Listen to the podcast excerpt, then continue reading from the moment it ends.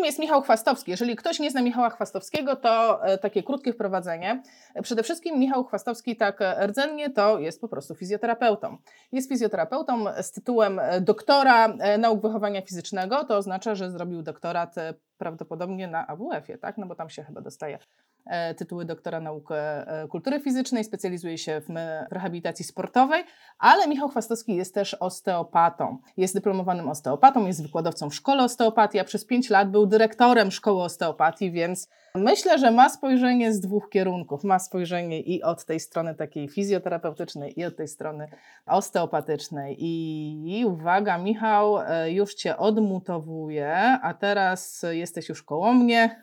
Czuję się odmutowany. Bardzo Ci dziękuję, tak przede wszystkim, że przyjąłeś moje zaproszenie na live i że zgodziłeś się pogadać ze mną o osteopatii.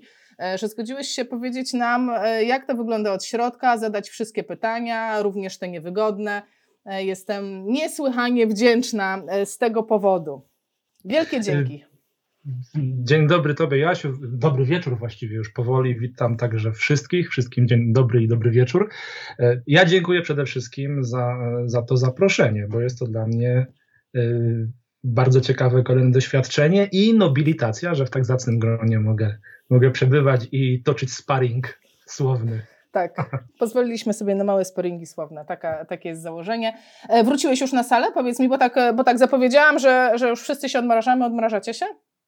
Tak, wróciłem na dwie sale, na salę treningową i wróciłem na, także na salę kursów stacjonarnych, tak zostało odmrożone. Udało nam się z Piotrkiem Rakowieckim zamknąć pierwszą edycję kompleksowej integracji strukturalnej, bardzo fajnie to wyszło. No i tak, i mamy już zaplanowane, właściwie kończy się tam zbierać grupa właśnie u Marcina w MedCoach na temat terapii stawów skroniowo-żuchwowych, kurs na temat osteopatycznej diagnostyki i terapii bólów głowy i w później chyba w sierpniu bodajże, czy tam we wrześniu w kwestii nerwów czaszkowych, także terapia i diagnostyka i dysfunkcji. Fajnie. Także tak, zaplanowany jest już konkretnie do końca roku chyba coś tam mam. Fajnie, nie tak z ludźmi znowu, prawda?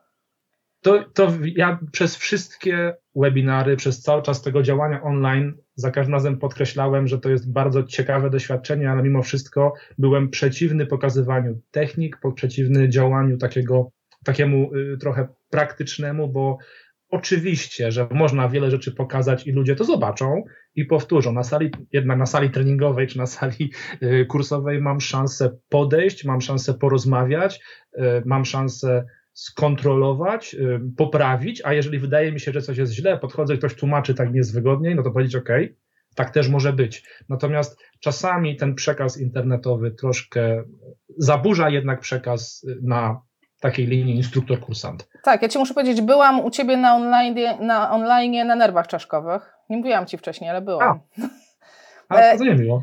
I to, czego mi niesłychanie brakowało, ja chciałam natychmiast wiedzieć, co ja mam z tym nerwem zrobić. Bo tak fizycznie, mhm. po prostu fizycznie, żeby mhm. ktoś mi pokazał, tak jak ty mówisz, po prostu ktoś powiedział, robisz to tak i tak, ja bym to zrobiła, ktoś by to sprawdził, czy ja to dobrze zrobiłam, a potem mogłabym to robić na pacjentach. To no jest jasne, rzeczywiście, to jest, to jest tak. To jest siła stacjonarnych kursów. To jest siła stacjonarnych kursów. E, powiedział... Oczywiście. Ciekawiej online'owo, ale... Stacjonarne, znaczy może nie ciekawie, ale stacjonarne mają tę siłę interakcji takiej bezpośredniej. A Fiko odmroziliście? Macie już zjazdy? Fiko, można powiedzieć, że odmroziliśmy. Teraz na początku lipca mamy taki długi, pięcio czy sześć, pięciodniowy zjazd nadrabiający niedostatki, które gdzieś tam nam pouciekały. Natomiast już przyszły rok jest ustawiony, jest otwarta rekrutacja, także działamy w nowym miejscu po Po pewnych zmianach, ja już w tych zmianach nie uczestniczę od strony menedżerskiej czy dyrektorskiej, ale no wiem o nich i trzymam kciuki, bo w moim przekonaniu dobre posunięcie, mimo różnych opinii na ten temat. No, opinia jest, takie jest powiedzenie, jak nie wiem, czy mogę na live'ie, jak no nieważne. Każdy ma własną w każdym razie, nieważne. E... Dlatego zapytałam się o Fiko, bo Fiko jest szkołą, która uczy, e, uczy ludzi i finalnie zostajesz osteopatą, uczy ludzi osteopatii. E, I ja bym chciała, żebyś Ty mi powiedział tak na wstępie, co to jest osteopatia, bo kojarzy się, każdemu się kojarzy z czymś innym, Nazwa mhm. jest absolutnie, no nie wiem, no coś chyba z kośćmi, tak? To, to co to jest w ogóle ta osteopatia? Powiem Ci na wstępie krótka anegdota na temat samej nazwy, bo pamiętam, kiedy studiowałem osteopatię i po zrobieniu doktoratu wróciłem na uczelnię um, popełnić jakąś publikację i tam gdzieś się krzątałem po korytarzach i podszedł do mnie nieżyjący już profesor, nie wspomnę oczywiście nazwiska, który mówi, no cześć Michał, co tam robisz? Ja mówię, no, że rozpocząłem studia osteopatii, jestem na drugim czy trzecim roku, już nie pamiętam, a on mówi, to świetnie, to jest genialne i ja taki zaskoczony, że on wie. Bo to była jeszcze na A W F ie, gdzie ludzie mają troszkę... On mówi, to jest świetne, słuchaj, profilaktyka osteoporozy jest tak istotna w dzisiejszym świecie. No i właśnie, i to jest kwestia jakby zrozumienia. Osteopatia generalnie jest to, można powiedzieć... Niektórzy mówią gałąź medycyny, bo wymyślił ją, czy ustabilizował, czy zdefiniował lekarz. Niektórzy mówią system zdrowotny, niektórzy mówią sposób działania, niektórzy mówią ideologia, niektórzy mówią filozofia, ale jeżeli byśmy mówili o takiej twardej definicji, skąd się wzięło słowo osteopatia, to należy je podzielić, zasięgnąć do greki i podzielić je na dwie, na dwa, na dwie części. Osteon, czyli kość, i pateia. I teraz pateia w wielu ym, przeinaczało mówiąc patos albo pato, czyli albo cierpienie, albo uwznieślenie. Natomiast pateia z ym, greki znaczy w odniesieniu do. Mówiąc krótko, jest to coś, co właściwie wszystko odnosi do kości. No i właśnie.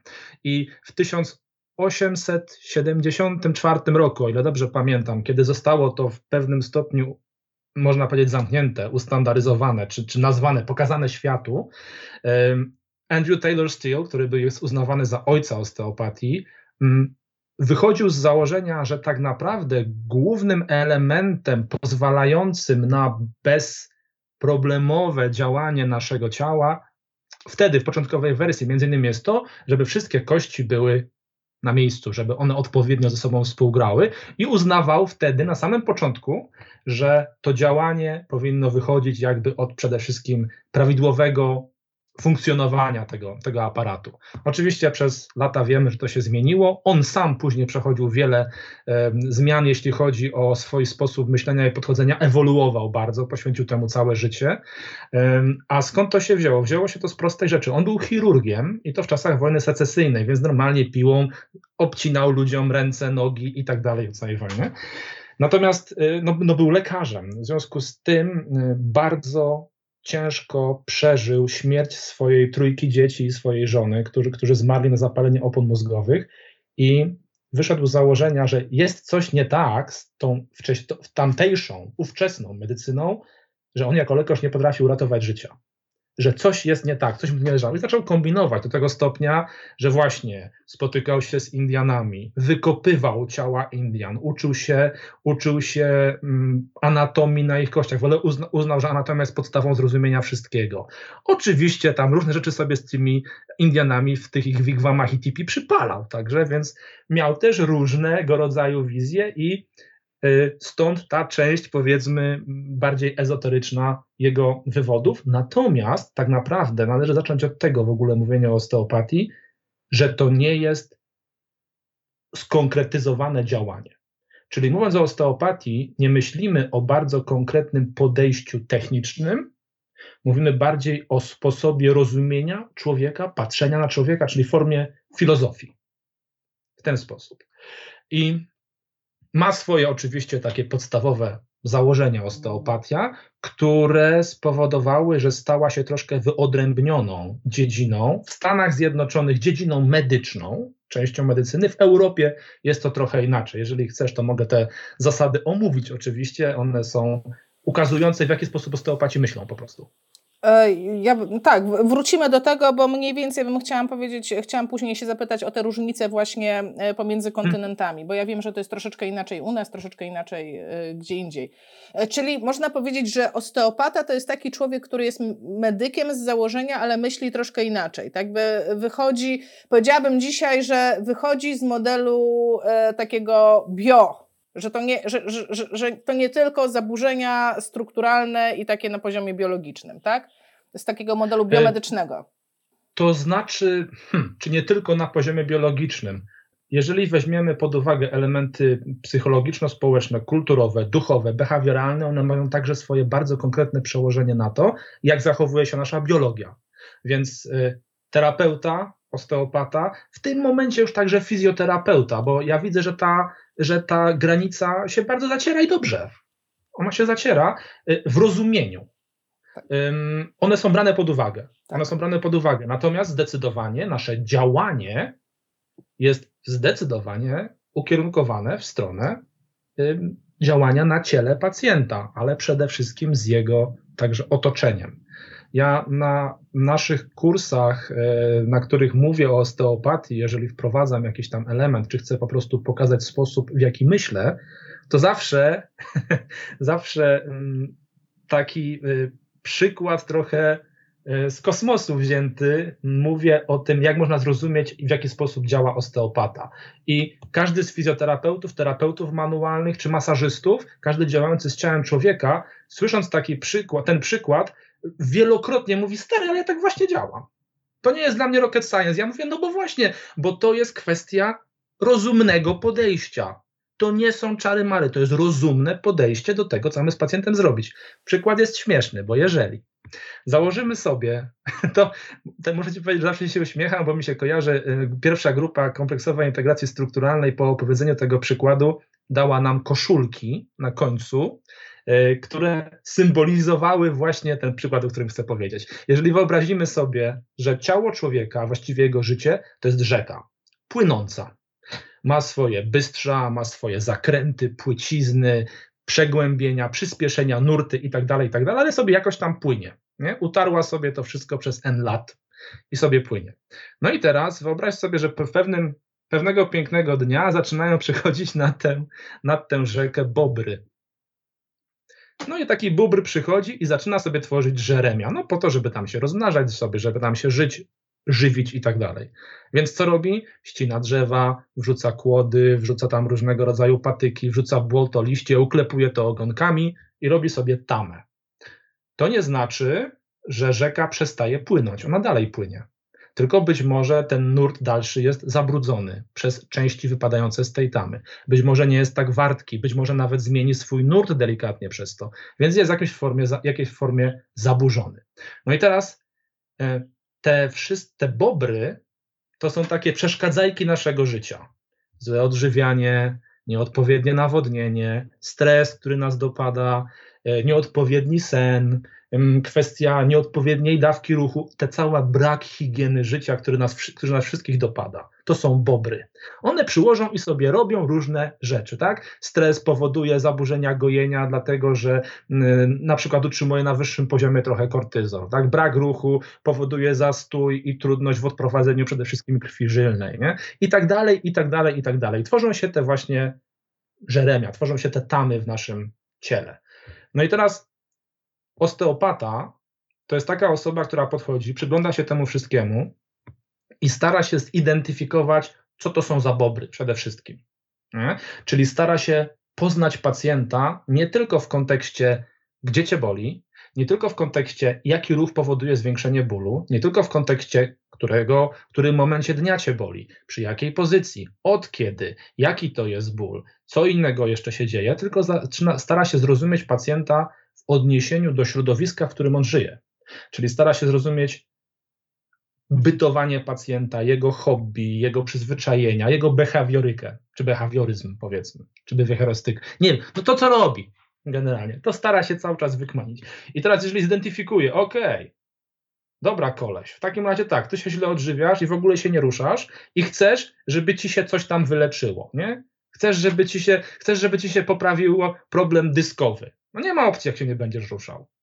Nie? Łapkami tego nie załatwię. Nie wepchnę dysku na miejsce, tym bardziej, że on się w ogóle nie wysuwa, to już wszyscy wiemy. Tak, tak. Ja chciałam tylko taką uwagę wtrącić, ja sobie tak intensywnie pisałam, Bo jak na razie, wiesz, no ja oczekuję jakiejś tutaj ostrej walki, a ty mi mówisz o, o bobrach, rzece, żeremiach. Chcę powiedzieć, że na czacie rozgorzała dyskusja, wszyscy zagorzale bronią bobrów. Masz dać spokój bobrom, to korzystne zwierzęta.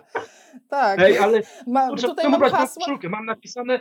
Bobry Mam napisane z bo, bobrem zwyciężaj. Bo, no no i to dobrze, to czat myślę może być spokojny, nikt tutaj nie, nie jedzie po bobrach. Ale co Bobry. sobie co, co sobie Bobry. zapisałam? Na wielu konferencjach, na wielu wykładach z dziedziny fizjoterapii spotkałam się z takim porównaniem, nie do rzeki, tylko do ekosystemu, że skończyliśmy już z rozpatrywaniem, mówię o bólu, o dolegliwościach bólowych, tak? Nie mówię o ostrych tam, nie wiem, kontuzjach, mówię o dolegliwościach bólowych, że skończyliśmy z rozpatrywaniem człowieka w modelu samochodu, w którym wymieniamy części i reperujemy zepsuty gaźnik. Rozpatrujemy to jako ekosystem, który rządzi się swoimi prawami, każdy jest inny, tam się cały czas coś dzieje i musimy rozpatrywać wszystkie elementy tego ekosystemu. I generalnie, no tak na razie, no to, to, to wszystko, co powiedziałeś, no to to jest medycyna, tak? Tam na razie nie widzę magii. Czekam na magię, Michał. No nie, bo magii nie ma. Jak to nie będzie magii? Magii nie ma. Magii nie ma. To jest gigantyczny... Dokończę o bobrach, żeby nie ucierpiały zwierzęta. To tak, daj mi trzy sekundy. Okay? Znajduję bobry i mówię: drogie, sympatyczne, kochane moje przyjaciele bobry, idźcie sobie stąd, czyli zacznie się dobrze odżywać, ruszać i tak dalej, i tak dalej. I patrzę, która kłoda jest największa, która trzyma całą strukturę tamy. Kopię tą kłodę, ona odpada i nie rozwaliłem całej tamy. Pozwalam tej rzece wszystko spłukać. To trochę czasu upłynie, zanim ona wypłucze i wróci do swojego nurtu. Więc ja jakby... Staram się znaleźć, osteopatia stara się znaleźć w pacjencie zdrowie.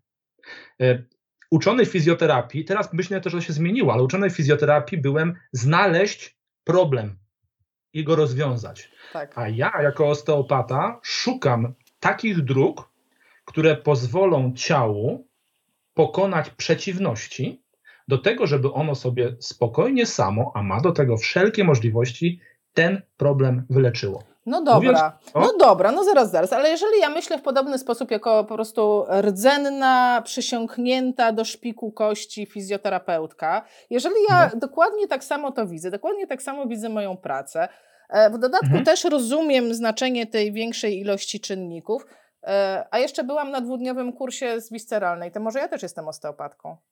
Może myślisz jak osteopata, może postępujesz jak osteopata. Natomiast nie jesteś osteopatą. No to kto dlaczego? To jest? No zaraz, zaraz. Jak ja tak myślę i postępuję, to, to, to, no to, to dlaczego ja nie jestem, a ktoś Dobrze. nie jest? Dobrze, bardzo, to bardzo prosty kontrast z drugiej strony. Czy student pierwszego roku fizjoterapii, który myśli jak fizjoterapeuta i postępuje jak fizjoterapeuta, jest fizjoterapeutą? No widzisz, tutaj wchodzisz na grząski dru- grunt, bo fizjoterapeuta to jednak musi mieć prawo wykonywania zawodu i numerek. Więc on może Dobrze. myśleć jak chce, ale jak ma numerek, to jest fizjo. Ale to już wchodzimy w takie, w takie wchodzimy, no dobrze, w legislację. Tak, tak. Ale powiedzmy o tym, co się działo nawet przed ustawą. Czy którykolwiek człowiek naz- mógł, ale w naszym mniemaniu, jako fizjoterapeutów, jest fizjoterapeutą? Nie, no oczywiście, Student że nie. Roku... Ja jestem tylko fizjoterapeutą. Że nie. Więc to nie jest kwestia tego, że ja jakby odmawiam czci osobom, które nie skończyły szkolenia osteopatycznego albo studiów osteopatycznych, tylko mówimy tutaj o pewnego rodzaju poukładaniu terminologicznym. Osteopata to jest osoba, która ukończyła szkolenie, które powinno zawierać daną ilość godzin, powinno spełniać wymagania pewnych procesów ogólnoeuropejskich, bo uczymy się w Europie, to jest coś innego niż w Stanach, i powinna zdać egzamin kliniczny i później obronić pracę dyplomową i dopiero wtedy nadawany mu jest tytuł dyplomowanego osteopaty. Czyli to wtedy... D O, które się pojawia przy nazwiskach ci, którzy mają, to to jest takie podkreślane, że jesteś D O.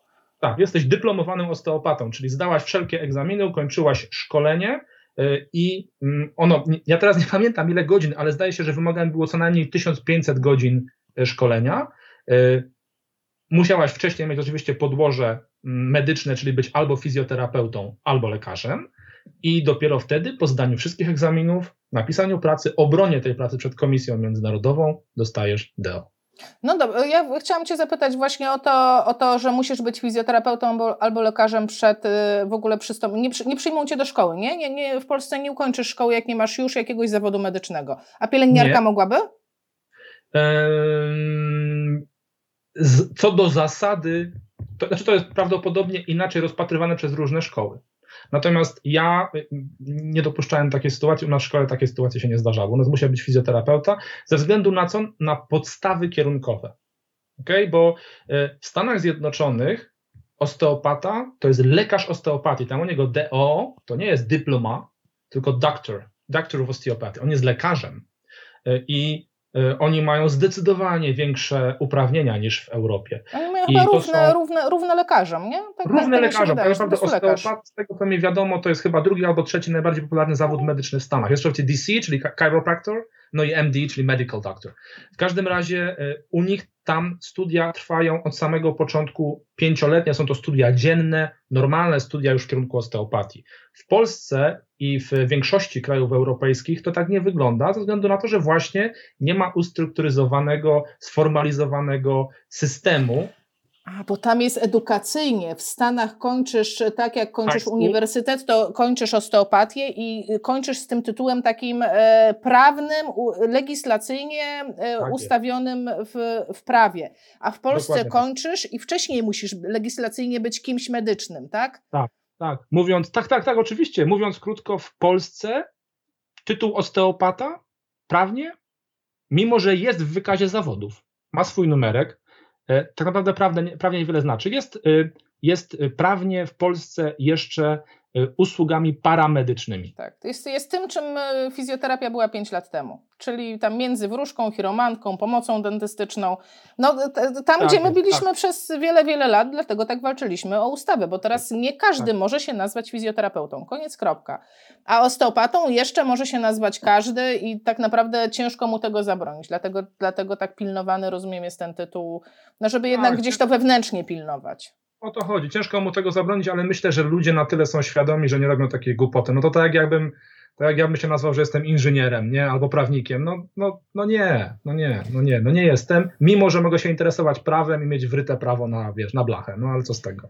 No to mi się kojarzy od razu z serial Suits. Którym... No ale mniejsza. No to, to, to, to tego Ci życzę. A dużo jest osteopatów w Polsce? Masz takie dane? Ile mniej więcej jest tych osób? Nie mam zielonego. Ja bym, jakbym miał strzelać, to bym mhm. powiedział, że jest około pięćset.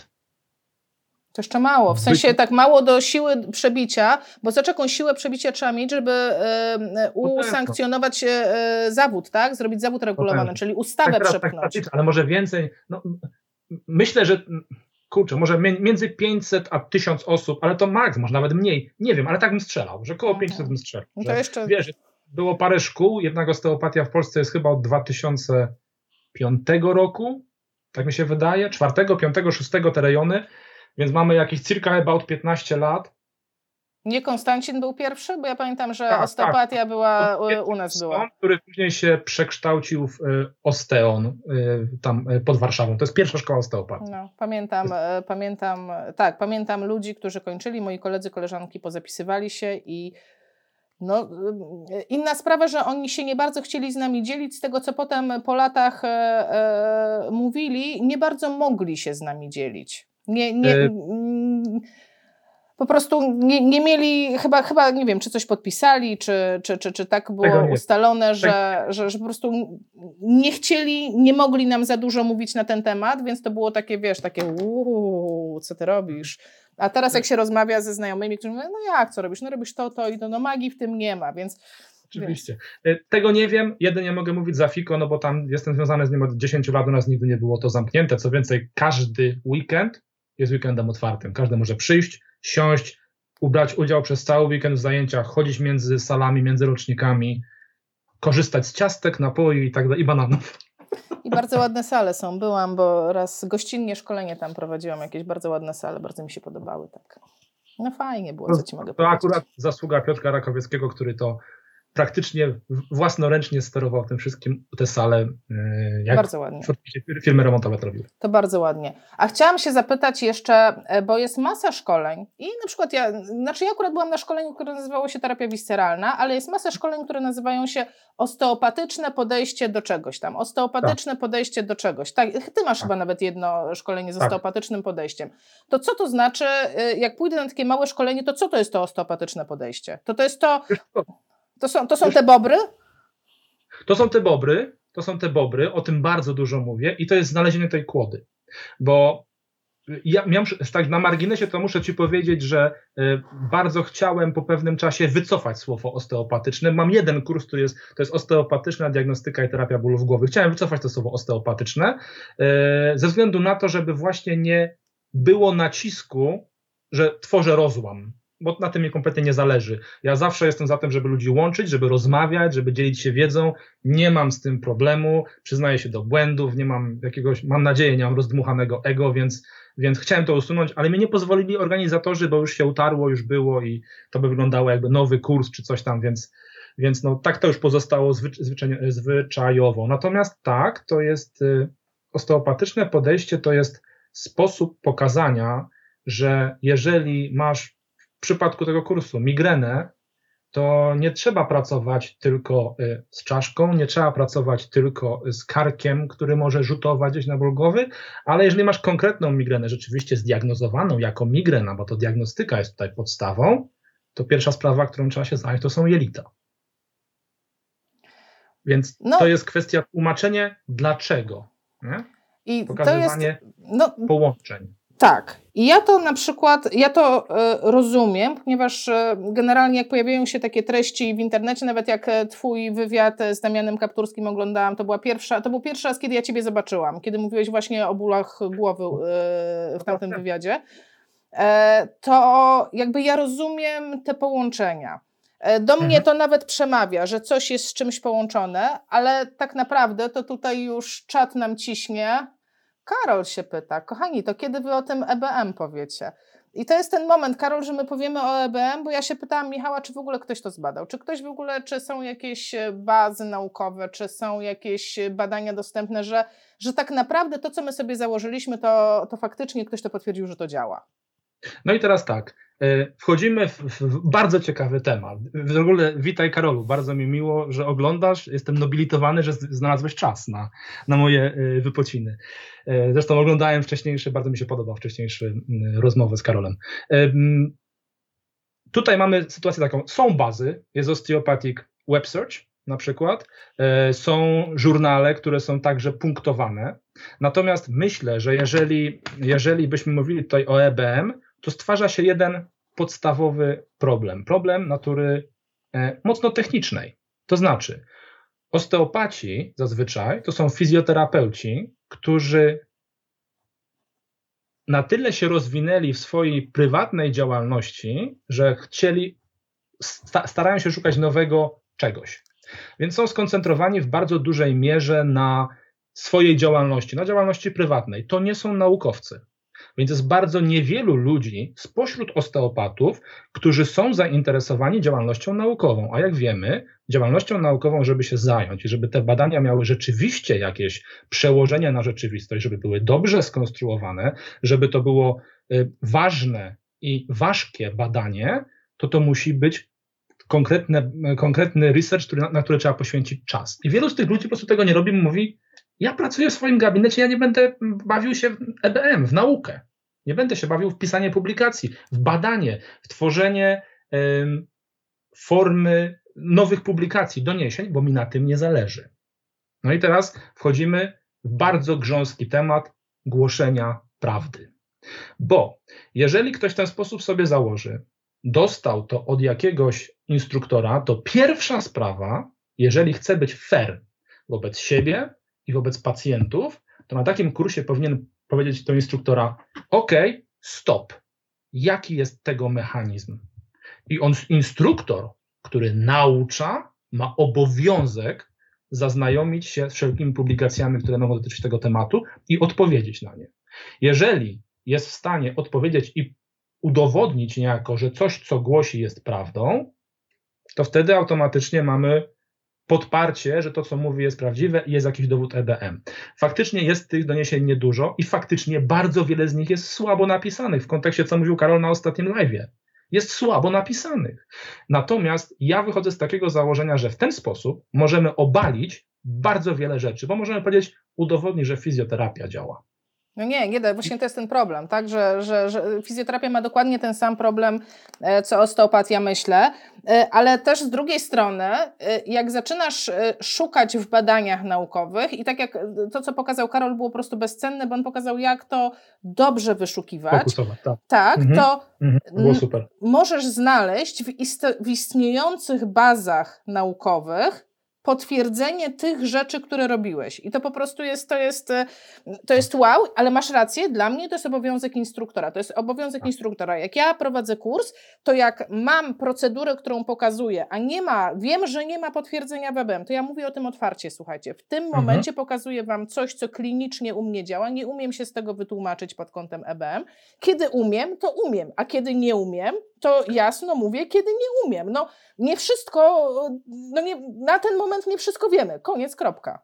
Dokładnie. I teraz moglibyśmy właściwie na tym wszystko zamknąć, bo problem osteopatii współczesnej to jest problem kolesi i problem koleżanek, moich kolegów i koleżanek także, niektórych, którzy mówią rzeczy, które nie istnieją. To są rzeczy, które nie mają pokrycia w tym, co wie współczesna nauka.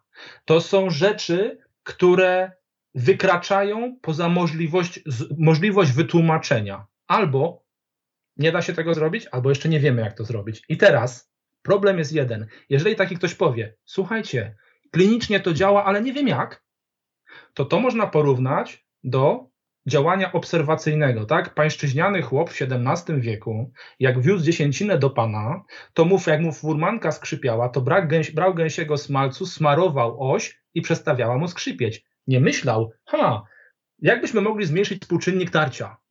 Nie? Po prostu obserwował. To jest dokładnie teraz, jak ja bym cię zapytał, czy jesteś w stanie mi udowodnić, że słońce świeci, powiedziałbyś, Chwastek, idioto, patrz, świeci, nie? Widzisz? Ja mówię, no widzę. A nie weszlibyśmy w prawa Maxwella. No tak, ale wiesz co, bo tutaj Karol napisał i słusznie też napisał, że w takim razie sprowadzamy tą terapię do e, eksperymentów na pacjencie. E, bo jak ten chłop na początku skrzypiał mu ten wóz, to on ma, miał do wyboru. On może tam błota napchać te, e, w tą ośkę i może też, prawda, błoto też miękkie i wydaje się, że może będzie dobrym wyborem, a mógł na, napchać gęsiego smalcu. I być może mhm. któryś chłop na jakimś etapie zrobił ten eksperyment z błotem, a może mu się nawet spodobało, bo tak fajnie skrzypiał jeszcze bardziej. Więc, mhm. e, więc troszeczkę tutaj filozofujemy, tak? Nie wiem, nie, nie wiem tak naprawdę, czy chcemy pójść w tym kierunku, tak? Bo to są już takie bardziej rzeczy pryncypialne, bardziej rzeczy ogólne, no tak? Tak, tak, ale, ale Karol zadał dobre pytanie. Zadał dobre pytanie. Czy to nie jest przypadkiem eksperymentowanie na pacjencie? Pytanie jest takie, że... Znaczy inaczej, ja bym poszedł w tę stronę. Jeżeli to jest coś, co obserwacyjnie przynosi nam korzyść, a jest mikroprawdopodobne, że możemy zrobić pacjentowi źle, to to jest dokładnie coś, co moglibyśmy porównać do tego, co tutaj rzeczony zapytywacz robi z igłowaniem. Jest mikroprawdopodobieństwo, że zrobimy problem. Nie? Nie wiem. Jest mikroprawdopodobieństwo, ale Karol to na pewno podeprze bardzo mocnymi dowodami naukowymi.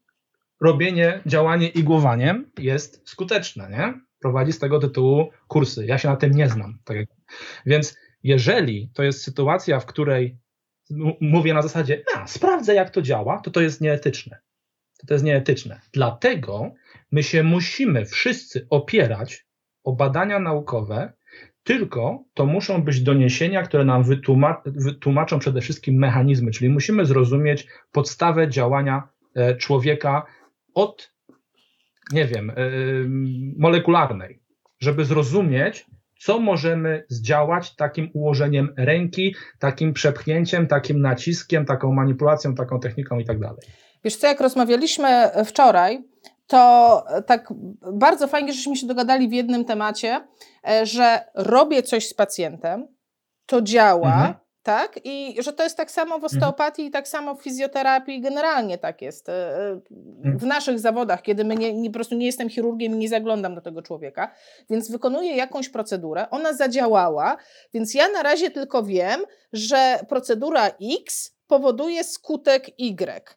Ale nie mhm. mam pojęcia, ja mogę założyć sobie hipotezę, że być może coś tam się zadziało, że być może próbowałam zrobić, zadziałać, nie wiem, na tą tkankę czy na tamtą, ale dowodu to ja nie mam.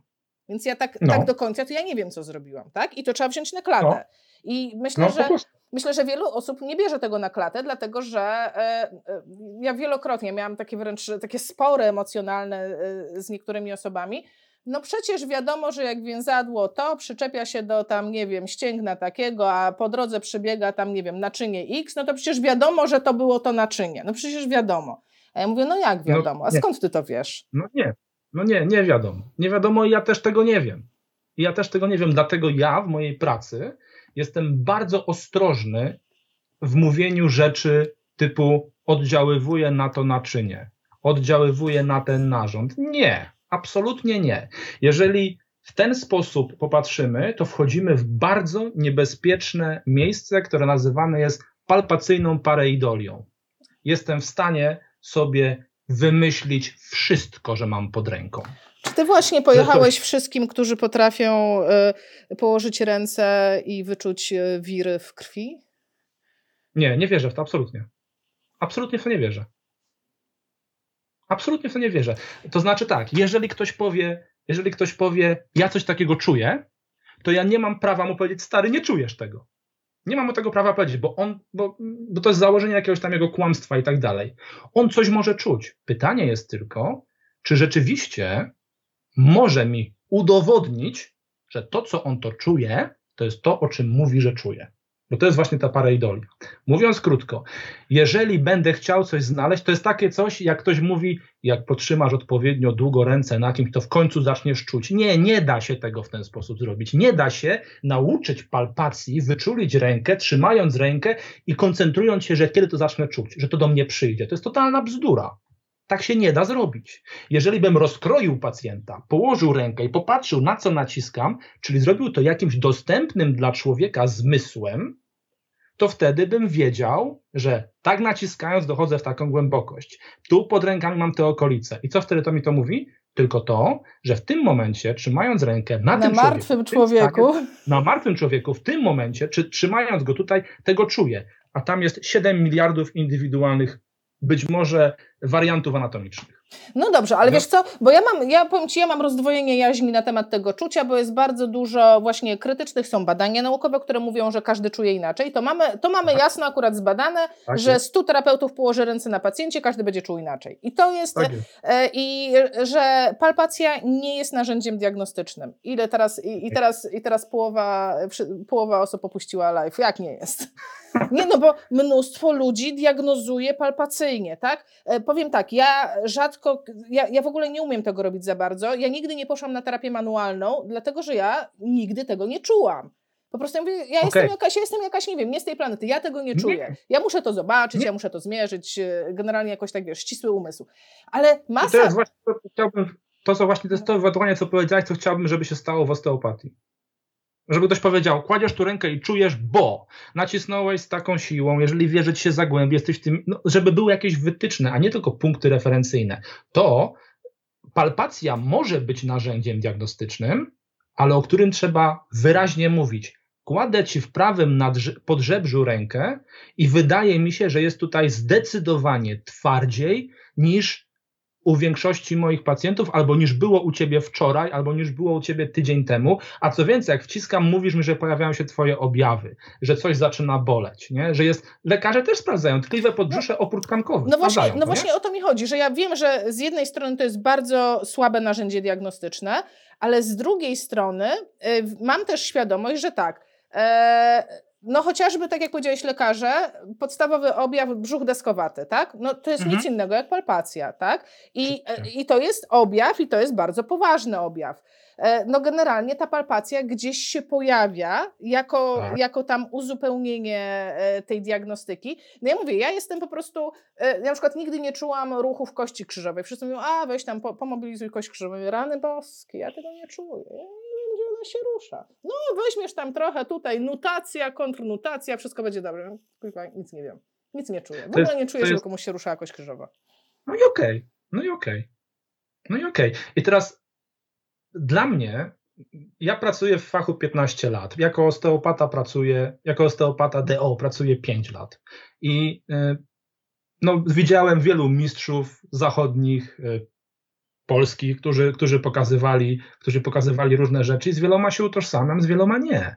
I teraz y, ta palpacja musi być w jakimś stopniu zbliżona do rzeczywistości. Nie mówiąc krótko, nawet Richard Feynman, Nobel z fizyki, powiedział, że to akurat odnośnie technologii, ale że dla technologii, która odnosi jakikolwiek sukces, realność musi być pierwszorzędna w stosunku do, i do relacji y, międzyludzkich. O Boże, wytłumacz istotniejsze. No istotniejsze jest to, co się rzeczywiście dzieje, jakie są realia, a nie to, jak chcemy, żeby to wyglądało, jak nam środowisko mówi i w jaki sposób nas nakręca, że to na pewno czujesz, że to, to te śmieszne rzeczy, jak ktoś na kursie kładzie rękę, podchodzi instruktor, kładzie rękę na rękę i mówi, o, czujesz? A ktoś mówi, czuję. Ja na to patrzyłem, mówię, nie, nie czuję, a ty przez moją rękę także nie czujesz, bo nie wiesz, co ja z tą ręką robię. No ale zaraz, no ale, no ale to, to zatrzymajmy się, no ale nie możesz zarzucić komuś, że ktoś położył rękę i on nic nie czuje, no to co on czuje w takim razie? Nie. No to co on czuje? No to niech, mi, on, niech, mi on, niech mi powie. No bo zobacz, bo ja nie wezmę, wiem, wezmę teraz mój kubek, nie? Położę na nim rękę, jak ja się dobrze skoncentruję, to ja poczuję rytm kubkowy.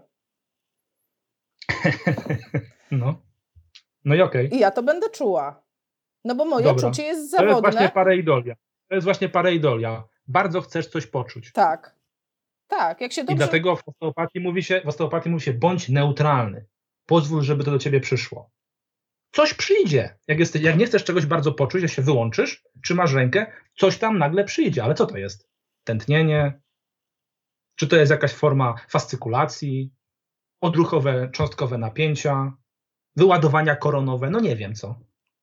Tylko kto mi powiedział, kto mi powie, że to, co właśnie teraz poczułeś, to jest to, czego szukamy. Skąd on wie, że ja to, co teraz czuję, to jest to, co on tam czuł i możemy to porównać jako tożsame rzeczy i nazwać to ruch życia. A ja się zadam, a ja zadam takie pytanie, a jakie to ma znaczenie, co ja poczułam? Klinicznie. Jakie to ma znaczenie? Jeżeli, jeżeli przyjdzie obok mnie dwóch moich kolegów i my wszyscy położymy ręce na pacjencie i ja poczuję coś, mój kolega X poczuje coś i trzecia osoba poczuje coś, to jakie to ma znaczenie kliniczne dla tego pacjenta? Na przykład, gdybym ja był twoim pacjentem, to żadne. Ale gdyby był pacjent, który jest zajawiony, bo ktoś mu naopowiadał, stworzył interpersonalizację, interpersonalne relacje, które mówią, że to jest zarąbiste, położyłby się i mówił, ja, teraz osteopaci będą na mnie pracować, też pożęca, a on powie, fenomenalnie. Jego układ autonomiczny, część przywspółczulna zacznie sobie biec do góry, przykrywać część współczulną, przesterygujemy tunik parasympatycznie, on powie, jest mi dobrze, zen, zaczynam tak. się regenerować. I tak dalej, nie? I teraz wejdzie E B M. Uwaga, i teraz wyjdzie E B M. Słuchałam ostatnio wykładów Lorimera Moseleya i on podawał e, przykład badania naukowego i to jest chyba tam, nie wiem, dwa tysiące piąty rok, to jest już dosyć stare badanie naukowe i mówi tak, wzięli dentystów, którzy mieli zrobić ekstrakcję zęba. Podzielili mhm. ich na dwie grupy. Obie mhm. grupy by miały podawać znieczulenie silnym środkiem znieczulającym. I teraz, okay. teraz, teraz będzie hit. Jedna grupa dentystów, znaczy tak, obie grupy dostały pół na pół placebo, środek znieczulający. Obie grupy dostały dokładnie takie same ryzyko, było placebo i środku znieczulającego. Z tym, że jednej grupie dentystów powiedzieli prawdę, masz środków pół na pół, nie wiemy, które są które, ale drugiej grupie powiedzieli, wiesz co, u ciebie to samo placebo jest, nie załapałeś się na grupę tą prawdziwą, masz same placebo, ale nie mów pacjentom. I uwaga, i teraz hit.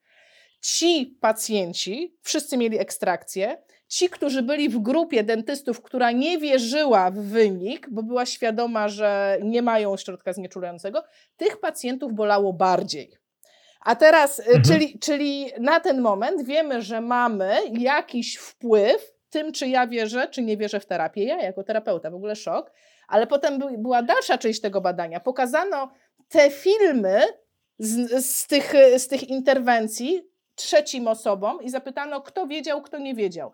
Nie, nie byli w stanie rozróżnić. To nie jest wzrokowe, to nie jest behawioralne, nie jesteśmy w stanie tego wychwycić z zewnątrz, tej wiary, więc Lorimer Moseley powiedział tak, na dzień dzisiejszy my nie mamy pojęcia, co to jest, wiemy tylko taką rzecz, że od tego, czy terapeuta wierzy w to, co robi, zależy efekt na pacjencie. To jest tyle, co my wiemy naukowo. I zobacz, to, jest... to nie jest, i teraz nie mówimy o badaniach nad osteopatią, nad fizjoterapią, badanie dentystów, ale to jest coś, co jest ewidentnie jak dla mnie E B M-em dla nas. Tylko pytanie jest bardzo jedno, proste. Znaczy są dwie, dwa aspekty. Pierwsze pytanie jest takie. Jeżeli powiesz specjaliście, że to, co on będzie robił, i tak będzie pacjenta bolało i ten zabieg, który wykonuje, jest bez sensu, to myślisz, że on na przykład być może trochę intensywniej wbije strzykawkę z podawaniem tego leku, być może chwyci kleszczami inaczej ten ząb. To jest, to jest problem. Natomiast... Ale natomiast oni mieli środek strony, prawdziwy, oni mieli prawdziwy środek. Połowa pacjentów miała prawdziwy środek podany, a i tak ich bolało. No okej, okay. to, to jest tak samo jak z badaniami na temat operacji yy, cementowania dysku. Jest bardzo fajny filmik na YouTubie, nazywa się Placebo Effect. Tak, super. czterdziestoośmiominutowy super filmik, gdzie robili, tak. wiesz, sztuczne operacje i bolało mniej. Tak. Bo być może co innego powoduje ból. Być może nasze tłumaczenie tego jest błędne. Nie? Dlatego nam się to rozjeżdża. I jest druga strona medalu, dlatego ja dalej jestem w osteopatii, że są rzeczy, których nie rozumiem. Są rzeczy, które dzieją się na świecie, u moich znajomych, u moich przyjaciół, w moim gabinecie, które kompletnie wymy- wy- wymykają się mojej percepcji.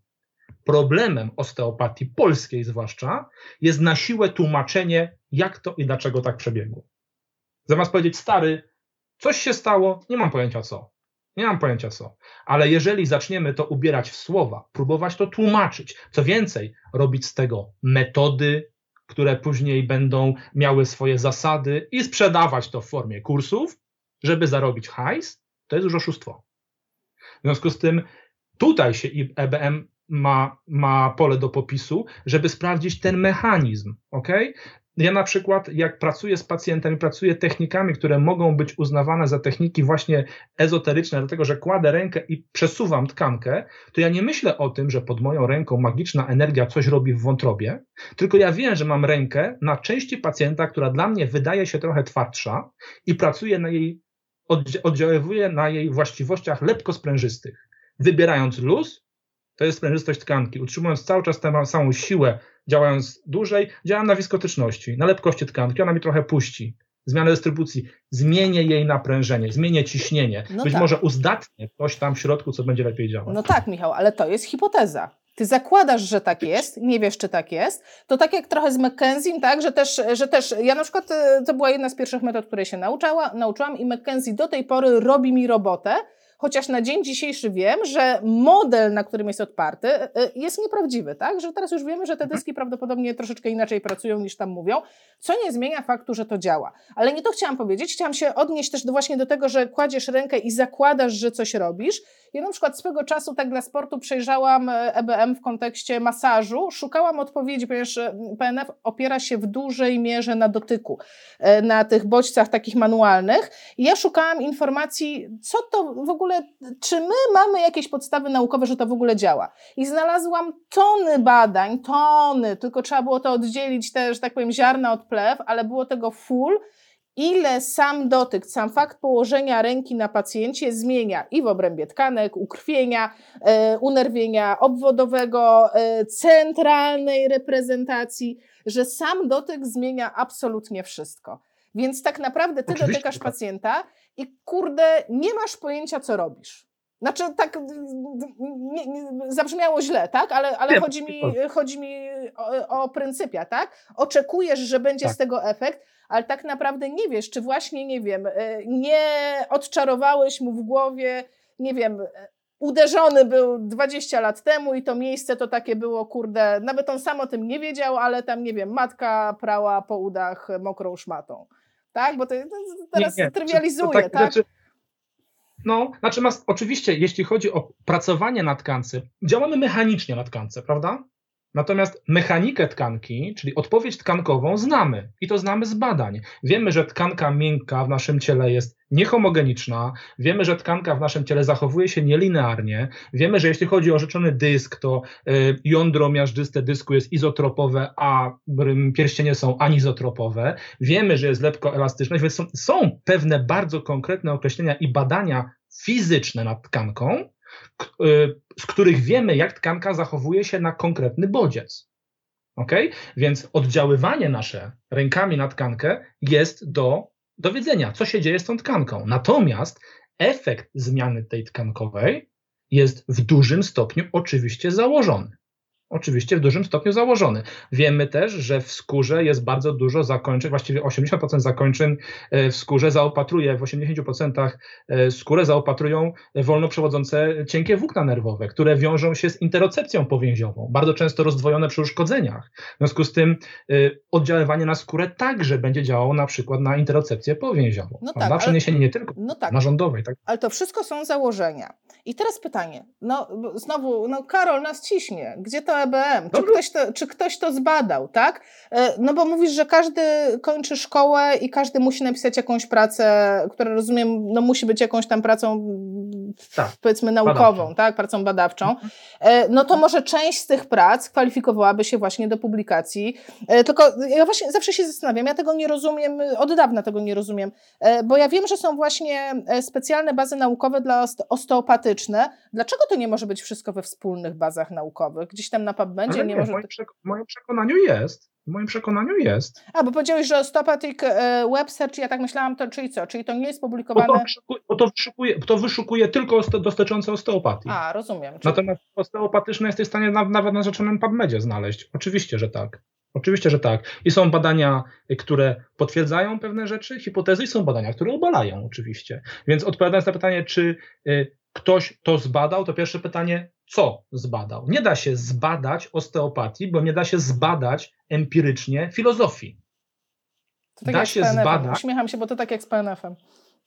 Da, da się zbadać, da się zbadać bardzo konkretne oddziaływanie. Jeżeli wiemy, mówiąc krótko, to jest tak, że hmm, to jest tak jak, to też Feynman akurat powiedział, że, że jaki jest cel fizyki? Cel fizyki to jest ujęcie przyrody jako różne przejawy tych samych zespołów praw. Więc tak samo tutaj. My musimy wszyscy w pewnym momencie, fizjoterapeuci, osteopaci, terapeuci manualni, wszyscy, którzy działają z ludzkim, z, z ludzkim ciałem, z człowiekiem, dojść do wspólnego mianownika zrozumienia, ja to zawsze nazywam, badań nauk podstawowych. Już wiemy, już wiemy, na przykład Karol jest na pewno, obecny tutaj Karol na pewno był w stanie podrzucić N rzeczy, jak działa konkretnie suche igłowanie, na przykład, nie? Jak pracuje się z tendinopatią na kursie, którym uczy, prawda? Oparte to jest o E B M, bardzo konkretnie. Natomiast czy mamy dowody na to, w jaki sposób nacisk odbierany jest przez receptory i co się dzieje z impulsem elektrycznym? Jasne, że tak. Natomiast szukając w bazach naukowych osteopatyczne podejście do leczenia wątroby, takiego czegoś się nie znajdzie, bo tego się nie da ogólnie udowodnić. Tak samo jak nie da się ogólnie udowodnić P N F-u, można no jego właśnie... część. Nie? No właśnie, ja wtrącę swoje trzy grosze, bo ja mam, wiesz, no mnie interesuje P N F, więc ja szukam dowodów naukowych w kwestii P N F-u. Jak wpiszesz w bazy naukowe P N F, to wszędzie wyjdzie poizometryczna relaksacja, która jest rzeczywiście jakimś tam małym wycinkiem, jedną mhm. z technik stosowanych w P N F-ie, bo P N F to filozofia, to koncepcja, to podejście i tak dalej. Ale ja tak, tak mówię, dobra, mam badania naukowe, silne takie, nie wiem, na tysiącach osób badania dotyczące core stability, tak? I core stability w tej chwili już jest tak przebadane na wszystkie sposoby, że naprawdę jest się na czym oprzeć. Więc na przykład no. mam informację, że pacjenci neurologiczni to dobrze budują core w pozycjach pionowych i to mamy sprawdzone, a beznadziejnie robią to w pozycjach leżących czy tam półleżących. Czyli takie klasyczne brzuszki dla neurologicznego to w ogóle porażka. I to mam w E B M. To jest to, co ja wiem. Dla każdego to porażka, no ale dobra. No nie wnikam, tak? Ja sobie badałam neurologicznych, spoko. Znalazłam te informacje. I teraz w ramach P N F-u ja mam i techniki, i wzorce, żeby zrobić to w leżeniu, i mam techniki i wzorce, żeby zrobić to w siadzie. To jeżeli ja to zrobię w siadzie, to jestem w zgodzie z E B M, a jak zrobię to w leżeniu, mogę być w niezgodzie z E B M, a mogę być też... No załóżmy, że jestem w niezgodzie, tak? Bo to jest jakby szerszy problem, nieważne. Ale w sensie to nie metoda jest zła albo dobra, działa albo nie działa, tylko co ja z tymi narzędziami robię, które mi dała ta metoda. Ja to tak Dokładnie. widzę. Dokładnie tak. Poza tym jest jeszcze inna rzecz, że y, bardzo wiele rzeczy, znaczy właściwie wszystko jest udowadniane w momencie, kiedy powstaną bardzo konkretne pytania, z których można wyprowadzić jakieś przewidywania eksperymentalne.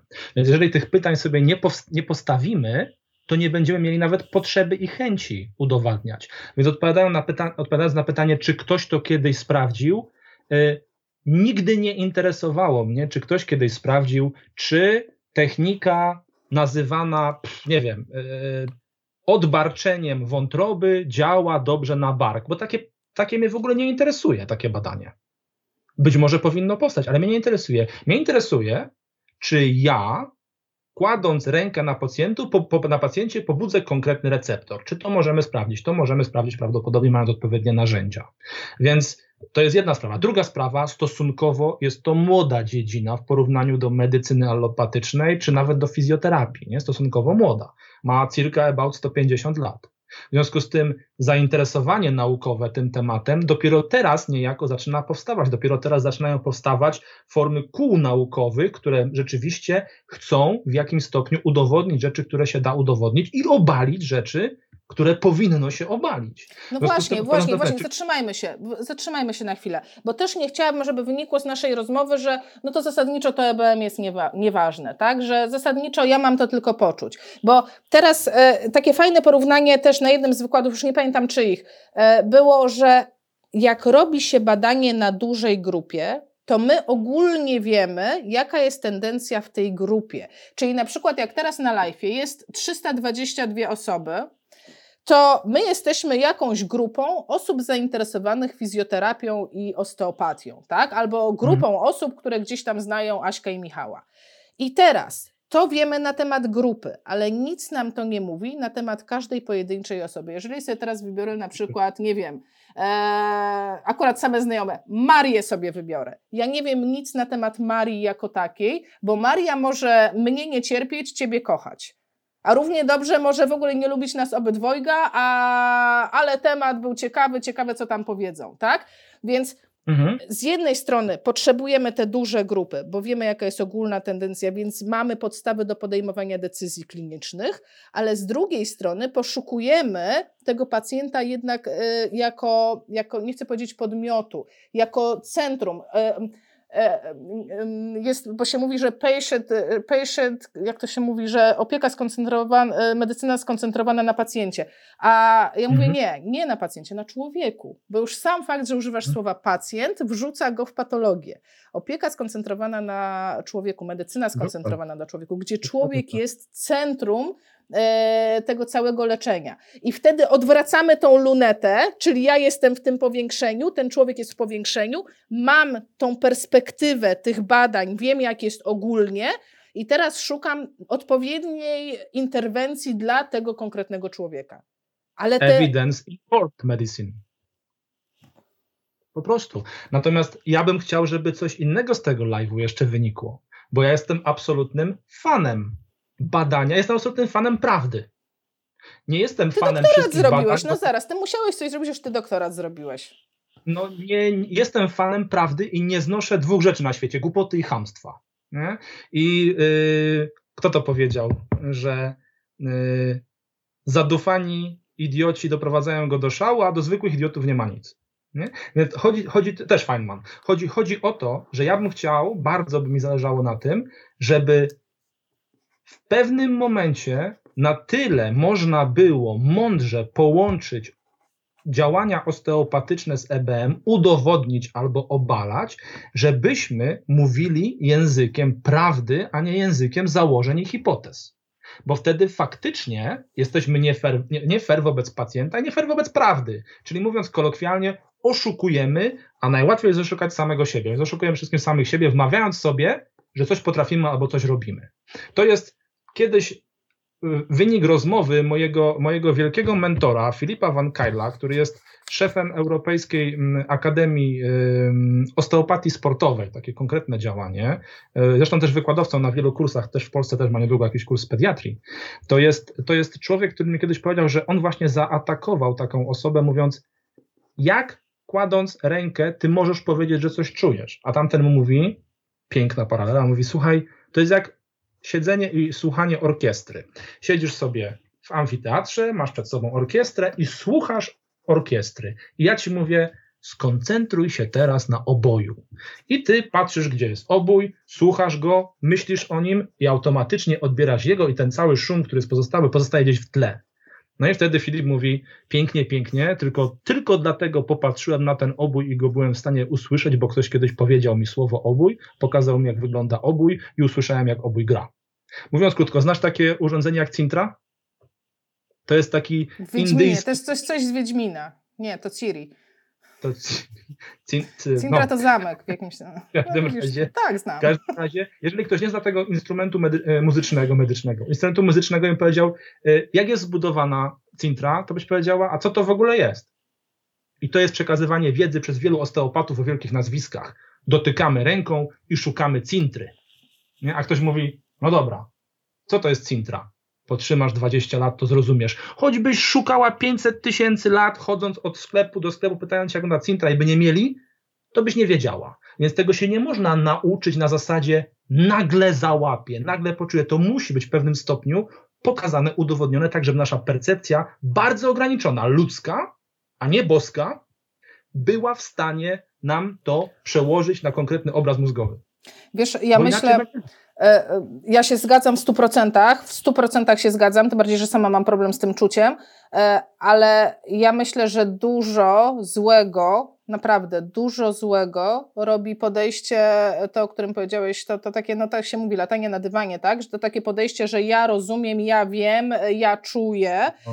Ten taki klasyczny efekt Krugera-Danninga się włącza, tak? Bo to, bo to jeszcze im więcej wiesz, tym bardziej tak naprawdę zachowawczo odpowiesz na każde pytanie. Bo no. ja mam takie doświadczenia z lekarzami, że oni mają taką bekę z nas, i z fizjoterapeutów, i z osteopatów też, ale to wyszło z osteopatii, to nie wyszło z fizjoterapii, z wisceralki, że my po pierwsze to wyczuwamy poszczególne narządy, po drugie, że my je ustawimy, zmanipulujemy, sprawdzimy, jak one się poruszają. I jak, jak ja wróciłam taka nawet zafascynowana tą wisceralką, tak, po kursie, i rozmawiałam z chirurgiem, i on mówi, i coś tam, nie wiem, coś o przełyku, coś o żołądku, on mówi, słuchaj, jak ja robię operację na żołądku i jak ja przecinam przełyk, to ja natychmiast muszę przyszyć ten przełyk do, do tkanek okolicznych, bo przełyk w minutę skraca się tak bardzo, że nie da się go odzyskać później.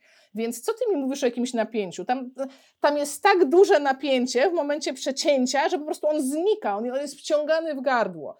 I, i, Dokładnie tak. I, Dokładnie tak. I, I oni generalnie po prostu śmieją się z tego, że my coś chcemy naprawić rękami. Że, że teraz ktoś zbada, nie wiem, motylność nerki i stwierdzi, że ta ręka, nerka jest podwichnięta, to on ją nastawi. Nie, no to, to, to muszę ci powiedzieć, że takiego czegoś, takiego czegoś, my w Fiko takiego czegoś nie uczymy. Mówiąc, mówiąc krótko, obcinając temat, bo, bo ja w to nie wierzę.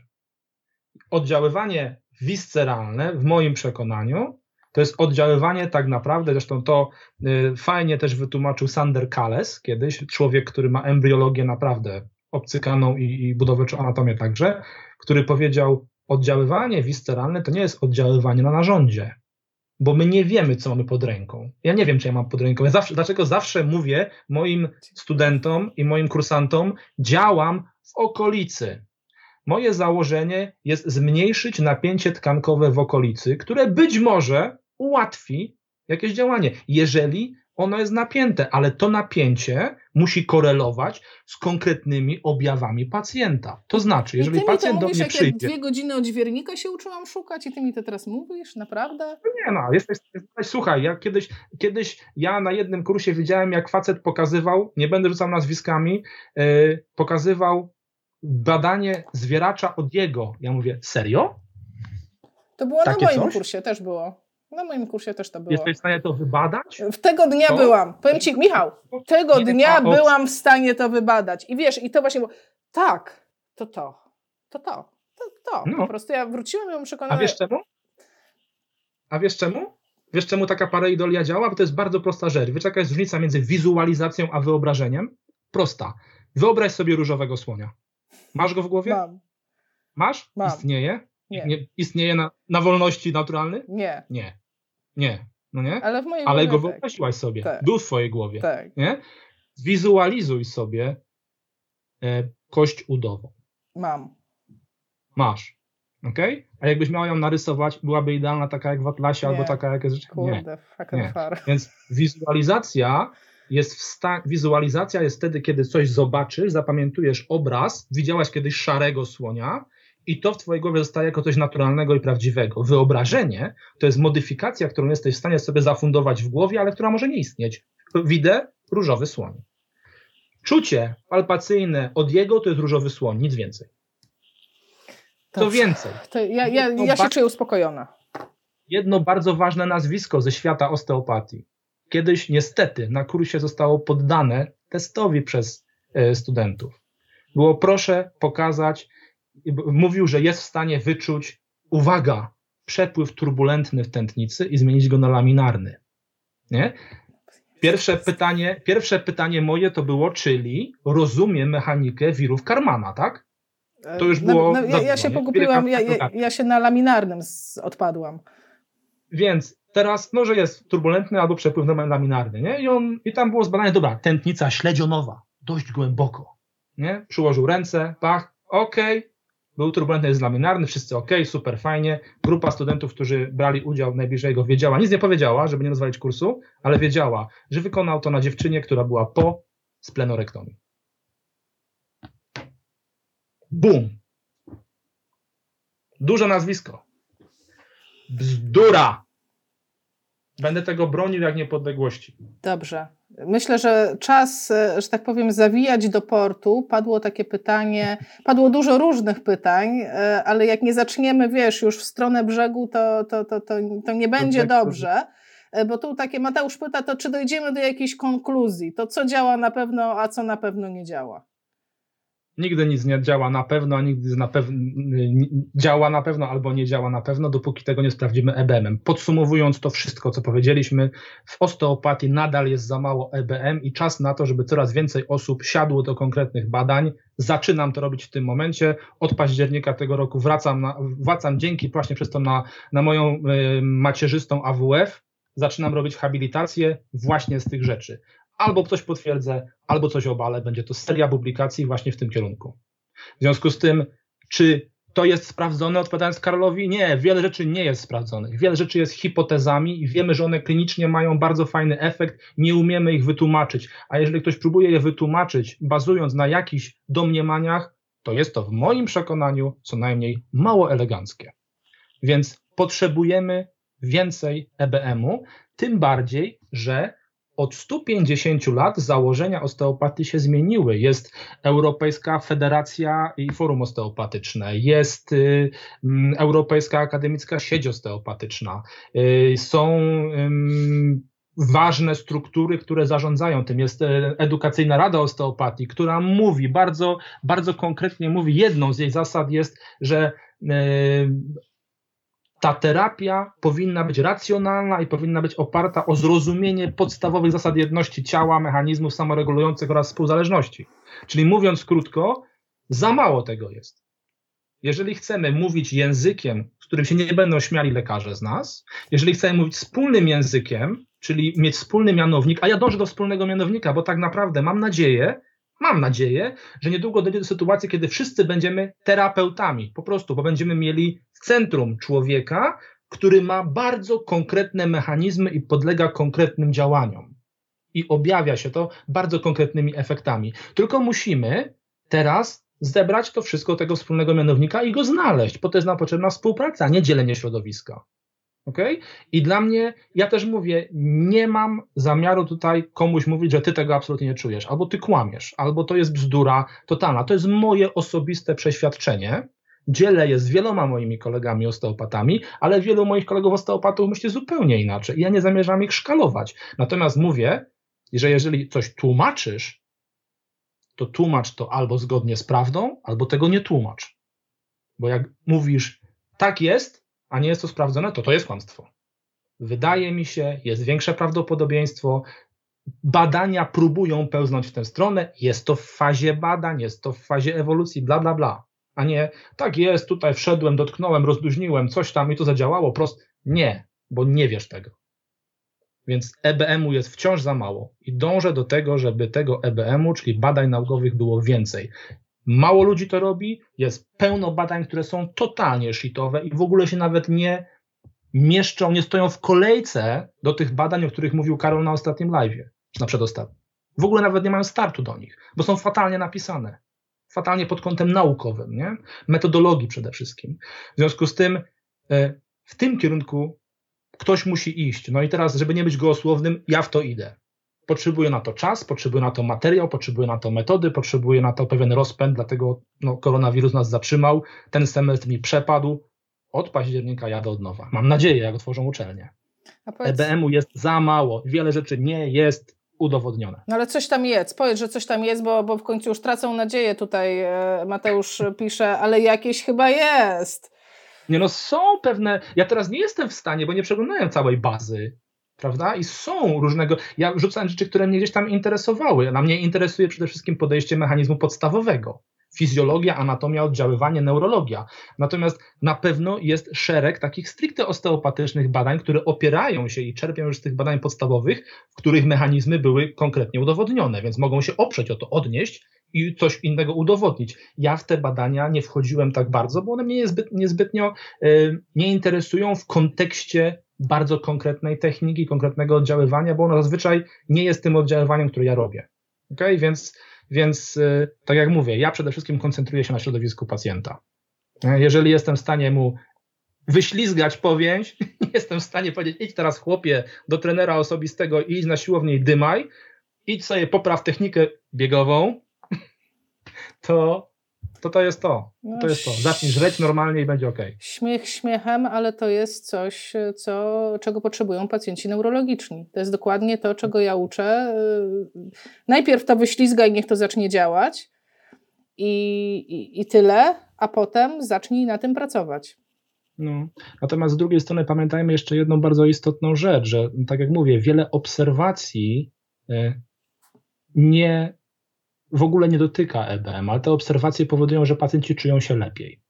I o ile w mojej praktyce wiele rzeczy, na których nie mam wytłumaczenia, albo próbuję mieć wytłumaczenie właśnie szukając, żeby mówić, powiedzieć pacjentowi zgodnie z prawdą, to jest tak i tak, bo tak działa, bo to jest sprawdzone, wtedy mogę mu o tym powiedzieć, to To, to, to staje w prawdzie. Natomiast jeżeli jest jakieś założenie, tak jak ktoś powiedział, że czy to nie jest tak, Karol powiedział, że nie jest eksperymentowanie, w pewnym stopniu wszystko, co robimy z pacjentem, jest trochę eksperymentowaniem, bo nie wiemy, jak zachowa się pacjent. Nie jest to przewidywalne stuprocentowo. Więc można powiedzieć, że nad każdym pacjentem lekko eksperymentujemy. Okay. Więc, dlatego prawda? Podpisujemy zgodę na każdą operację, nawet tam, wiesz, dokładnie, najprostszą, co nic się dokładnie. nie powinno stać. Oni też nie wiedzą dokładnie, co się tak. stanie przy operacji, prawda? Jest, tak. jest tak dużo rzeczy, o których nie wiemy, że też działanie jest inne. W związku z tym też chciałbym stanąć tutaj w obronie takiej, że y, niekoniecznie brak dowodów naukowych zakazuje mi jakiejś formy działania klinicznego, które od piętnastu lat, czy od pięciu lat, siedmiu działania osteopatycznego widzę,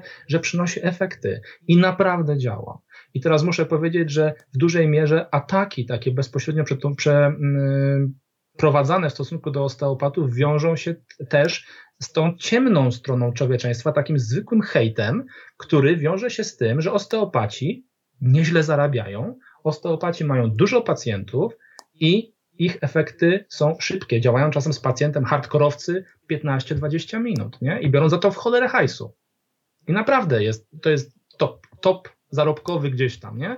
W związku z tym, jak ktoś nie może tego dojść, to próbuje trochę docisnąć, nie? Próbuje, że to jest oszukiwanie pacjentów. No ci pacjenci przychodzą ze względu najczęściej z polecenia. Jest dobry, poprawiło mi się, okej? Okay? Jeżeli do tego taki osteopata stanie w prawdzie i powie, poprawiło ci się, ale wiesz co... Ale powiedz w czym, no właśnie, powiedz co. Jeszcze nie zna. Tak. tak, konkretnie medycyna jeszcze nie zna. Widzimy pewne e, korelacje, tylko i wyłącznie na przykład, nie mówimy o kauzacji, tylko korelacje, to to stawia nam pewne prawdopodobieństwo, natomiast nie mogę ci powiedzieć jako terapeuta, że zrobiłem to i to. Czy czujesz się dobrze? Tak, czuję się lepiej. Okej, okay. Czy chcesz w to iść, mimo że ja nie jestem w stanie ci wytłumaczyć mechanizmu? Tak, zgadzam się. Spoko, jesteśmy obaj czyści. Pytania się pojawiły na czacie, takie już finalizujące, bym powiedziała. To w jaki sposób, zanim się wybiorę na kurs, czy nie daj Boże, znaczy nie daj Boże, tak mówię, no zanim, no, no nie no, nie, dobrze powiedziałam, nie daj Boże, wybiorę szkołę, mhm. w której spędzę najbliższe pięć lat i zostawię kupę pieniędzy, to na co ja powinnam zwrócić uwagę, żeby się nie uczyć latania na dywanie? W sensie... Na, yy... bardzo... Ja rozumiem, rozumiem. Nie jestem w stanie odpowiedzieć za inne szkoły i nie jestem w stanie odpowiedzieć ogólnikowo, że w tej szkole jest tak i tak, bo każda szkoła ma plusy i każda szkoła ma minusy. Natomiast tutaj chodzi o to, że jeżeli decyduje się ktoś, najlepiej jest po prostu pochodzić do szkół i zobaczyć, jak nauczają. i w pewnym momencie coś wpadnie. Ja muszę wam powiedzieć, że, także to, to muszę ci powiedzieć, że jak y, wielokrotnie byłem na zajęciach w mojej szkole, które nie do końca mnie leżały. Moim kumple, moi kumple byli zachwyceni, a powiedziałem, no to nie jest moja bajka. A na następny ja uważałem, wow, rozwalili mi głowę i to jest to, czego potrzebowałem i przez cały weekend czekałem na te dwa słowa i teraz jestem usatysfakcjonowany. Więc nie jestem w stanie powiedzieć, którą szkołę albo na co trzeba zwrócić uwagę. Znaczy jestem. Na to trzeba zwrócić uwagę? Na to, że jak idziesz do szkoły, ktoś coś mówi i mówi to autorytarnie, to podnosisz łapę w czasie zajęć i mówisz, przepraszam, nie rozumiem, jaki jest tego mechanizm, jak to działa. Proste. Jeżeli instruktor, a mamy takich instruktorów, nie chcę, no powiem, Alan Vermeersch na przykład, który spowie, który wykłada na przykład świetnie fizjologię. Ja mam doktorat z fizjologii, a siedziałem na jego zajęciach tak, z paszczą przy podłodze. Yy, który ma świetne podejście, mówi, słuchaj, to jest tak i tak, bierze, rysuje, tłumaczy, a jak dochodzimy do muru i jest konkretne pytanie, które jest już bardzo, bardzo zaawansowane, to mówi, wiesz co, nie jestem na tę chwilę przygotowany, sprawdzę na jutro. I sprawdza na jutro. I mówi, siedziałem do pierwszej w nocy i takie rzeczy zdarzają i mam odpowiedź na to i na to, na to nie znalazłem, nie wiem. Przygotuję się na za miesiąc, wyślę ci w mailu. Musimy wymagać od siebie jako od instruktorów i od innych instruktorów, którzy nas uczą, tego, żeby odpowiadali na pytania. W ten sposób trzeba uważać. Jak pójdziesz do szkoły, którejkolwiek osoba, która pyta, zadasz pytanie instruktorowi, a on powie, tak na jednym znowu kursie, z jednym z osteopatów, to jest kwestia fizyki kwantowej. I wtedy jeden z kumpli powiedział, tak? No to jak to się ma do fizyki kwantowej? A gość odpowiada, nie wiem, nie jestem fizykiem kwantowym. Dziękuję, wstał i wyszedł z kursu. Nie? Jak ktoś mówi, że rozumie fizykę kwantową, to nie rozumie fizyki kwantowej, nie rozumie fizyki kwantowej. W związku z tym pytajmy, pytajmy, pytajmy, drążmy, a nie przyjmujmy i nie łykajmy jak pelikany wszystkiego, co nam wrzucą. Bo, bo wtedy właśnie się utrwala w nas to zawsze, zawsze na każdym kursie jest przewaga instruktorska. Zawsze jest tak, że instruktor ma formę, jakby to nazwać, no, no przewagi mentalnej, nie wiedzy, tylko przewagi mentalnej na kursie, bo on jest instruktorem. I teraz on prowadzi kurs, on kieruje drogi, on gasi pytania. Ale jeżeli ktoś mówi, halo, jak, jak, jak, dlaczego, możesz wytłumaczyć, to albo instruktor powie, wytłumaczy i na to musi sobie uwzględnić czas w swoim kursie, żeby wytłumaczyć, albo powie, zostanę z tobą po zajęciach, albo powie, wyślę ci w mailu, albo odpowiem ci jutro, bo dzisiaj musimy zrobić to, to i to. Chcesz, zostań po zajęciach. To jest nasza wola. Ale jeżeli ktoś powie, nie mam na to czasu, nie wytłumaczę ci, tak jest, bo tak mówię, out. To nie dla mnie. Okej. Okay. Znaczy tak, dostałam odpowiedź, jakbym miała wybierać szkołę, to bym pewnie zrobiła rundkę po szkołach i poszła na dni otwarte, ale jeśli, jeśli chodzi o kursy, ja, ja nie wiem, czy to się sprawdzi w osteopatii, ale jak ktoś mnie pyta, do kogo pójść na kurs na P N F, to ja mówię, słuchaj, otwórz sobie internet, popatrz sobie po konferencjach. To są ludzie, którzy są publiczni, tych instruktorów nie ma tak dużo. Zobacz, kto ci leży, zobacz, kto mądrze mówi, zobacz, kto, kto odpowiada ci, bo ta forma przekazu też musi być taka, że ja ją przyjmę. Ja tak nie bardzo lubię się uczyć od osób, których nie lubię i to jest, mhm. to wtedy słabo mhm. mi wchodzi. Musi być chemia, tak. musi być chemia. No. I to będzie jakiś tam wybór, ale w sumie to nie rozpoznasz kursu, yy, nie wiem, nie. naprawiania, nie. nie wiem, no strzelam, aury, tak, czy czegoś. No, są takie jakieś cuda, no. Nie. Ale, ale yy, dodatkowo jeszcze niestety w wielu przypadkach i też byłem w tym, to jest metoda prób i błędów. Byłem na kursie do bani, zapłaciłem w cholerę kasy, do bani. Następny kurs do bani. Ten kurs fenomenalny, ten okej. Okay. I się potem wyrabia opinia trochę, przepraszam, także o instruktorze. On robi kolejny kurs, że coś tam zmienił, bo to jest biznes. Coś tam zmienił i myślę sobie, nie, nie, bo on mi nie odpowiadał na pytania, on nie tłumaczył. To nie, do tego do niego już nie pójdę. Nie? Więc myślę, że trzeba niestety troszkę poświęcić czasu na budowanie sobie po prostu opinii o instruktorach. Jak Pana słucham, to jeśli badania w osteo ruszyły, to nie ma powodu, aby nazywać to osteopatią, tylko po prostu manualną terapią, fizjoterapią lub po prostu zwykłą medycyną. E, tak, jak, tak się jednak nie dzieje, dlatego pozostaje magia osteo, która kosi nowych adeptów. Gdyby to było E B M, byłoby medycyna, a nie osteopatia. I zaczekaj, bo ja dodam jeszcze od siebie, bo jak my rozmawiamy i jak Ty mi tłumaczysz, na czym polega osteopatia, to dla mnie to jest bardzo bliskie modelu biopsychospołecznego, to jest bardzo blisko, bardzo bliskie medycynie stylu życia i to są rzeczy, które są jak najbardziej w, nur, w nurcie no, po prostu medycyny, fizjoterapii, tak? Świat idzie w tym kierunku i to idzie Dokładnie. w tym kierunku, bo E B M to powiedziało. To E B M nam powiedziało, że to nie dysk boli, tylko z bólem koreluje słaba praca, kłótnia z żoną i niskie wykształcenie. To nam E B M tak naprawdę, powiedziało. Tak naprawdę kwestia podrażnienia biochemicznego korzenia mięśniowego, tak Japończycy zrobili. Wiesz, wiem, wiem. Nie wiesz do końca co, ale na dużej grupie masz zbadane, co koreluje. Mhm. I dalej to jest tylko korelacja. Tak. Jestem w stanie, jestem w stanie Ci skorelować to, że ilość, to jest taka strona bardzo fajna, tylervegan kropka com, przez V, tylervegan, że konsumpcja, konsumpcja sera mozzarella na głowę w Stanach yy, skore, koreluje z nadawaniem stopnia doktora w inżynierii w dziewięćdziesiąt pięć przecinek osiemdziesiąt sześć procent. Tak, słuchajcie, e, powiem tak, to trzeba by trzeba na kanał do Janiny Bąk, ona lepiej te rzeczy tam tłumaczy, ona bardzo no. fajnie, zresztą w swoich książkach też o tym pisze, e, jest całe wystąpienie, ile czekolady trzeba zjeść, żeby dostać Nobla. Dostać Nobla. Tak, więc tak. To, to wracając, wracając do tego, do tego stwierdzenia, y, tak, w pewnym momencie nie będzie fizjoterapii, med- terapii manualnej, medycyny manualnej, osteopatii, osteopatii takiej, osteopatii śwakiej, tylko będzie po prostu terapia, leczenie pacjenta. Koncentrujemy się na pacjencie, a nie jak to się nazywa. Natomiast musimy pamiętać, że osteopatia w modelu amerykańskim ma b- zupełnie inne podejście niż fizjoterapia w modelu amerykańskim. W Stanach Zjednoczonych fizjoterapeuta to jest koleś, który wyprowadza pacjenta, idzie z nim ćwiczyć na bieżni, wsio.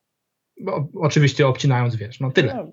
U nas fizjoterapeuta to jest fizjoterapeuta, który wychodzi po studiach, ma napakowaną gigantyczną ilość anatomii, która mu się, której w ogóle nie rozumie, bo nie umie jej zastosować, nie pamięta fizjologii, o biochemii to już nie wspomnę i potem idzie na kursy, na których dostaje bardzo dużą dawkę bardzo konkretnych informacji, które budują w nim świadomość, którą w Stanach uczy osteopatia wyłącznie. Więc można powiedzieć, że w Polsce rozwój fizjoterapeuty po studiach idzie w kierunku holistycznym, ogólnikowym, behawioralno-społecznym, jak tego nie nazwiesz, po prostu mówiąc krótko, konkretnej, rzetelnej diagnostyki, konkretnego, rzetelnego działania. I w tym momencie to jest kwestia tylko tego, że studia osteopatii czy szkolenia osteopatyczne to są pięcioletnie spotkania, trwające przez pięć lat spotkania, po, powtarzające tak naprawdę wiedzę ze studiów w dużym zakresie, rozszerzające ją, ale przede wszystkim uczące, jak z niej wyciągnąć ważne informacje i jak te informacje zastosować później w leczeniu pacjenta w kontekście połączenia os- y- anatomii z fizjologią, z biochemią, z embriologią i tak dalej. Uczy to łączyć. Na studiach cię tego nie uczą. Poziom na studiach jest żałosny. Jak ja pamiętam na pierwszym roku, jak zapytałem się adiunkta, świętej pamięci już, po co jest rzepka, bo nie wiedziałem, to wiesz co mi powiedział? W takim prześmiewczym trochę stylu, po to, żeby się pan nie kopnął w czoło. Czyli sugerował mi, że rzepka blokuje wyprost.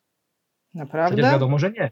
To powiedział adiunkt, doktor, adiunkt, szef zakładu anatomii. Dobrze. Okej. Okay.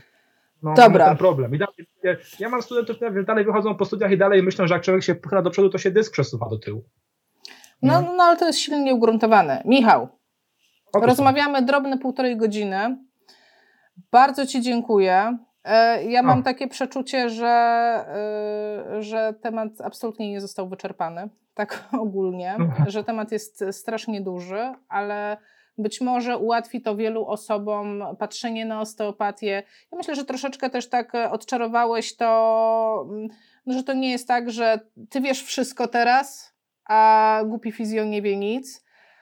O, ironizuję oczywiście. Ja, ja, ja jestem jak najbardziej w tym nurcie, żebyśmy, żebyśmy robili, jakby żebyśmy współpracowali, tak? Że ja mogę się nie znać no. na tym, co ty robisz, ale ja mam swoją działkę, ja się znam na swoich rzeczach i po prostu tak jak, tak jak fizjoterapia potrzebuje jeszcze więcej E B M u, tak osteopatia potrzebuje sporo, zdecydowanie, zdecydowanie więcej. jeszcze więcej. No i też cieszę się, że otwarcie o tym powiedziałeś i że latanie na dywanie to nie jest, to nie, nie ma znaku równo, równości osteopatii z lataniem na dywanie. Nie, nie ma, nie ma mojej zgody na latanie na dywanie. Ja chcę podkreślić, że to jest moje zdanie, bo na pewno wielu osteopatów, jeżeli przypadkowo gdzieś mnie oglądają, czy, czy słyszą czasami moje rozmowy z innymi, to tam dostaję ostro po głowie za to i atakują i mnie w ogóle niedługo mnie powieszą i spalą, ale, ale to jest moje podejście, to jest moje zrozumienie. Ja tam tych rzeczy po prostu nie łykam, bo nie ma na to E B M. A ja muszę wiedzieć, co się dzieje, żeby móc o tym mówić. Podkreślę jeszcze raz, co nie znaczy, że nie dzieją się rzeczy, których nie rozumiem. Dziwne. Dzieją się. U mnie w gabinecie też się dzieją, tylko ja ich nie tłumaczę, bo nie wiem. Tak. Nie udaję, że wiem. Tak.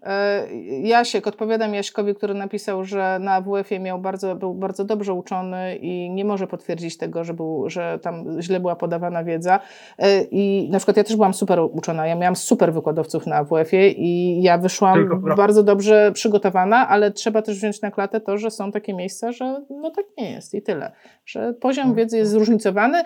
Wszystko dąży ku temu, by to ujednolicić i żeby ten poziom był równie wysoki. I mniej więcej po to są też, jest F E P, tak? Planowany fizjoterapeutyczny egzamin, no, nie wiem od czego jest P, no tak jak L E P, kwalifikacyjny. Fizjoterapeutyczny egzamin państwowy. Państwowy, dziękuję. Po to to jest, tak? Po to, po to, po to dążymy, tylko że my jako fizjoterapeuci... Tak, my mamy do tego narzędzia, bo mamy samorząd, a, a osteopaci jeszcze, jeszcze nie mają tych narzędzi, wszystko przed wami. Dlatego mówię, no, zachęcam wszystkich moich kolegów osteopatów, którzy mają trochę siły i czasu, żeby próbować badać, no, albo żeby przestać głosić rzeczy, które nie są sprawdzone jako pewniki. Mówmy o założeniach, hipotezach, domniemaniach, prawdopodobieństwach, korelacjach, ale nie tak jest, bo to jest nieetyczne. I tak zamknijmy ten wieczór. Dziękuję Ci bardzo. Pozdrawiam wszystkich, którzy wytrzymali z nami. Dziękuję. Co złego, to nie ja.